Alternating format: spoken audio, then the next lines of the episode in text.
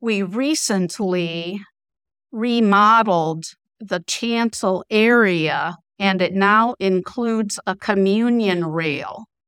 So now, when we go to communion or go to the Lord's table, uh, this past Sunday was the first time we were able to kneel at the Lord's table to receive his body and blood.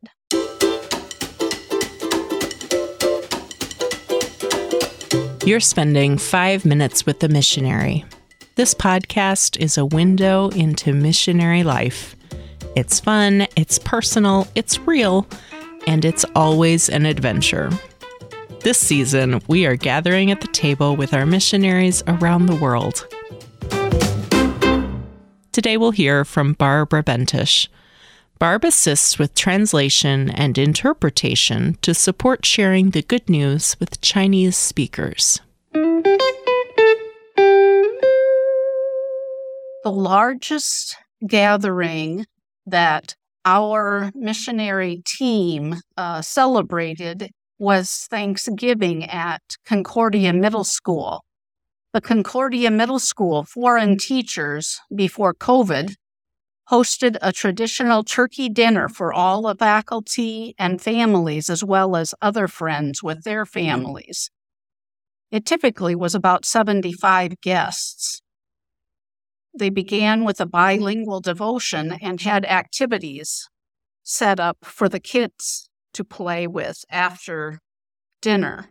Whenever one hosts a party in Taiwan, it's important to invite people and prepare a lot of food and drink. You need to have slippers near the door for people to put on when they come because they will leave their shoes outside. You also need to prepare uh, small gifts or to send leftovers with the people when they leave. If you go to a Taiwanese family for a dinner, they will have prepared colorful, fresh seafood, fish, and lots of different kinds of vegetables. They will serve that with bowls of rice or fried noodles, and they'll always have a large pot of soup. After the meal, you will be invited into their sitting room, and they will serve tea alongside with plates of fruit and bowls of snacks. One mealtime prayer that is used in Chinese is Luther's table prayer, Reverend Dr. Mike Paul set it to music, and it is included in the New Chinese hymnal. I don't have it memorized, but I have sung it several times at gatherings. The largest winter holiday here in Taiwan that is not Thanksgiving or Christmas is Chinese New Year that usually occurs between late January and February. And it is the largest and most important Chinese holiday, uh, similar in importance to our Christmas. It's important for family members, even to come from overseas, to come home and sit at the table for the New Year's Eve meal. It's also when everyone in Taiwan gets one year older.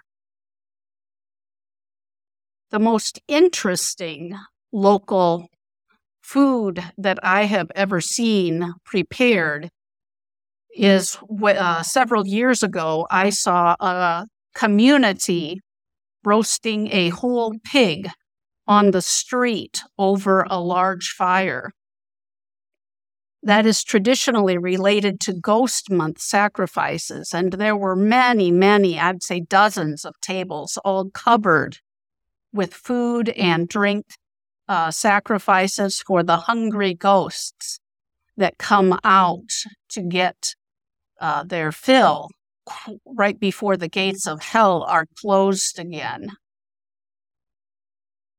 here in Taiwan at Salvation Lutheran Church in Chiayi, we recently remodeled the chancel area and it now includes a communion rail.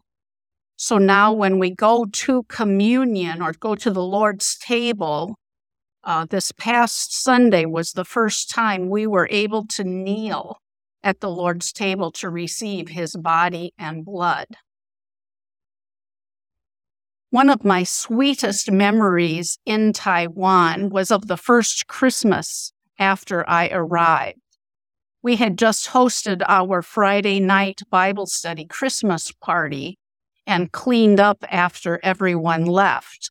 All the lights were off except for the lights on the Christmas tree. We knew and old missionaries were sitting around the tree, many on the floor, reflecting on how Jesus had left his home and come to us on that first Christmas. And then he called us to do the same. What a finish. Thanks for spending five minutes with a missionary. To learn more about Barb, go to lcms.org slash Rebentisch. You can also sign up for her newsletter using the link in the show notes. You can find this podcast on kfuo.org slash missionary podcast or anywhere you get your podcasts. Have you ever thought about serving as a missionary? Reach out to mission.recruitment at lcms.org to learn more.